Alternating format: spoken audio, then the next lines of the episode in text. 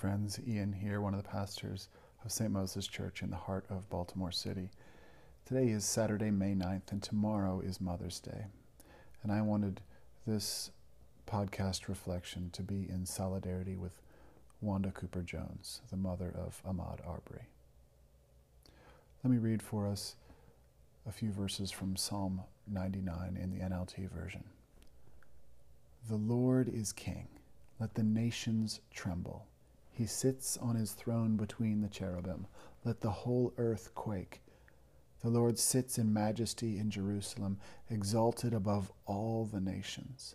Let them praise your great and awesome name. Your name is holy, mighty King, lover of justice. You have established fairness. You have acted with justice and righteousness throughout Israel. Exalt the Lord our God. Bow low before his feet, for he is holy.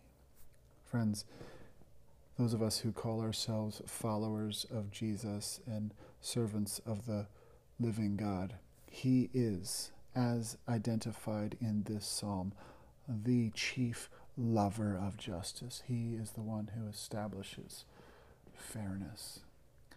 I learned recently, listening to an audio course by the historian Sarah Williams, that after the Roman Empire collapsed and there were little monastic outposts throughout Europe, that one of two, the, the evangelism of those monastic outposts had two very practical prongs. One was to help people reimagine time, to elongate their sense of history and their expectation for the future so that they could imagine more than the present. And the second thing was to introduce just, fair weights and measurements so that trade in the marketplace could be fair. And I thought that is fascinating. And they did that because the natural outworkings of evangelism, that is, the natural display of the kingdom of God, is just as much justice as it is worship in church.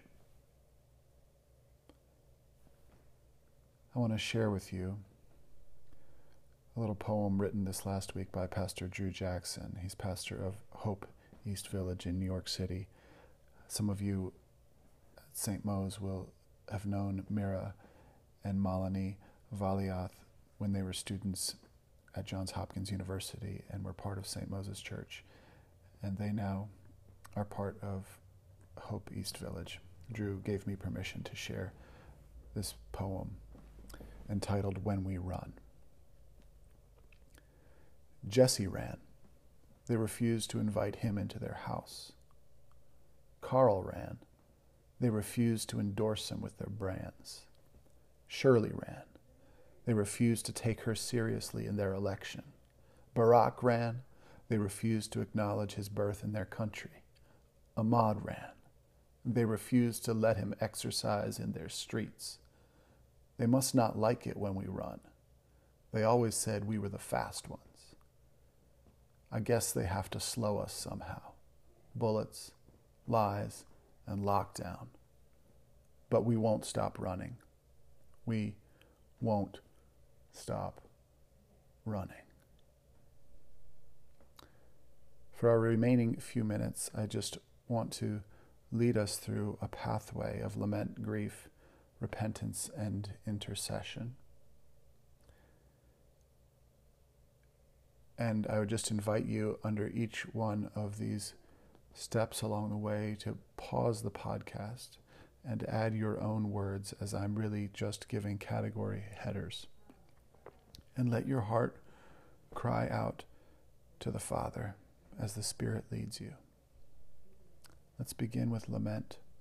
Lament is the way that we express both our faith in God and the truth that the world is not all as it should be. So I begin with the words of Psalm 73 Why do the wicked prosper. Father, how is it? How is it that a young African American man can be gunned down by two white men when he is unarmed and simply jogging in the streets of a town in this country? That is not as it should be, Father. That is not your desire. That is not right. How long, O oh Lord?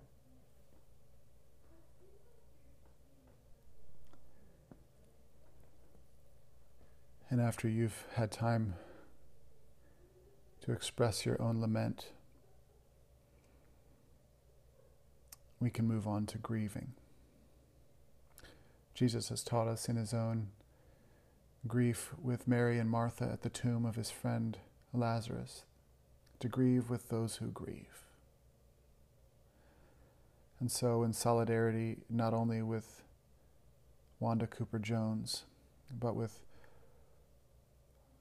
African Americans, with Asian Americans, with minorities across this country who are treated unjustly and who live under oppressive systems that are perpetuated in this country.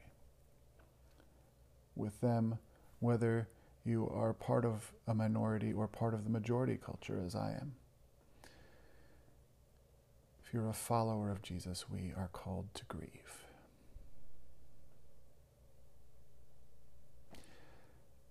Father, my heart is broken for my brother and sisters across this country, for the fear, the fear, the realistic fear, something terrible and devastating and tragic like this happening.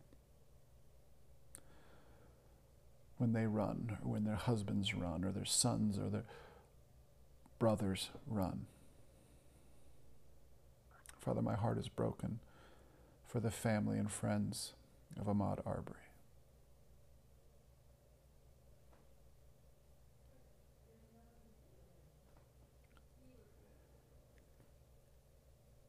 And after you have grieved, we move to repentance. And this is not something we do glibly uh, but really take time to ask the Spirit of God to search your heart. Say, are, are there ways in which my patterns of thought, my patterns of behavior, my fears, my positions perpetuate systems of injustice and contribute to evil like the shooting of Ahmaud Arbery? And then we confess those to the Lord and ask Him to turn us around. We confess not out of fear and not out of overweening guilt, but we confess because He has shown us what is good. He has shown us a better way, and He is a loving Father and the only one who is able to invest us with His empowering Spirit, who is able to change us from within. And so, without fear of condemnation, we come to Him with our repentance.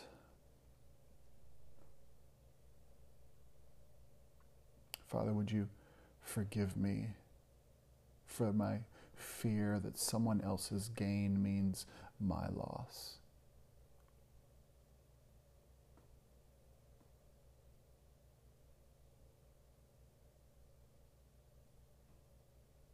And once you've had time to repent, we intercede. An intercession is an expression of faith and of dependence. We see God as the only one who is finally able to bring justice. And we throw ourselves upon Him in dependence. Not failing to do anything material ourselves, not failing to act but trusting that He is the only one at the end of the day who can finally and fully bring the peace the restoration, the reconciliation, the justice for which we long. Father, I cry out to you. Would you pour out your Spirit on this nation?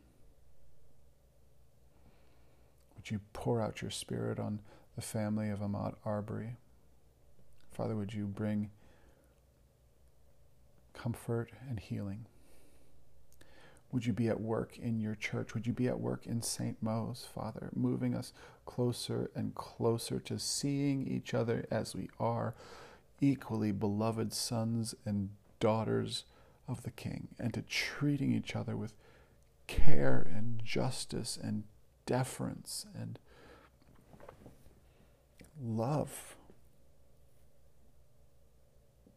Father, would you help your church to no longer be part of the problem, but instead to lead creative and self sacrificing solutions in our nation of revamping systems that have for so long have worked in favor of the majority culture of those in positions of privilege and power. and have simply been oppressive and unjust for the vulnerable, for the minority.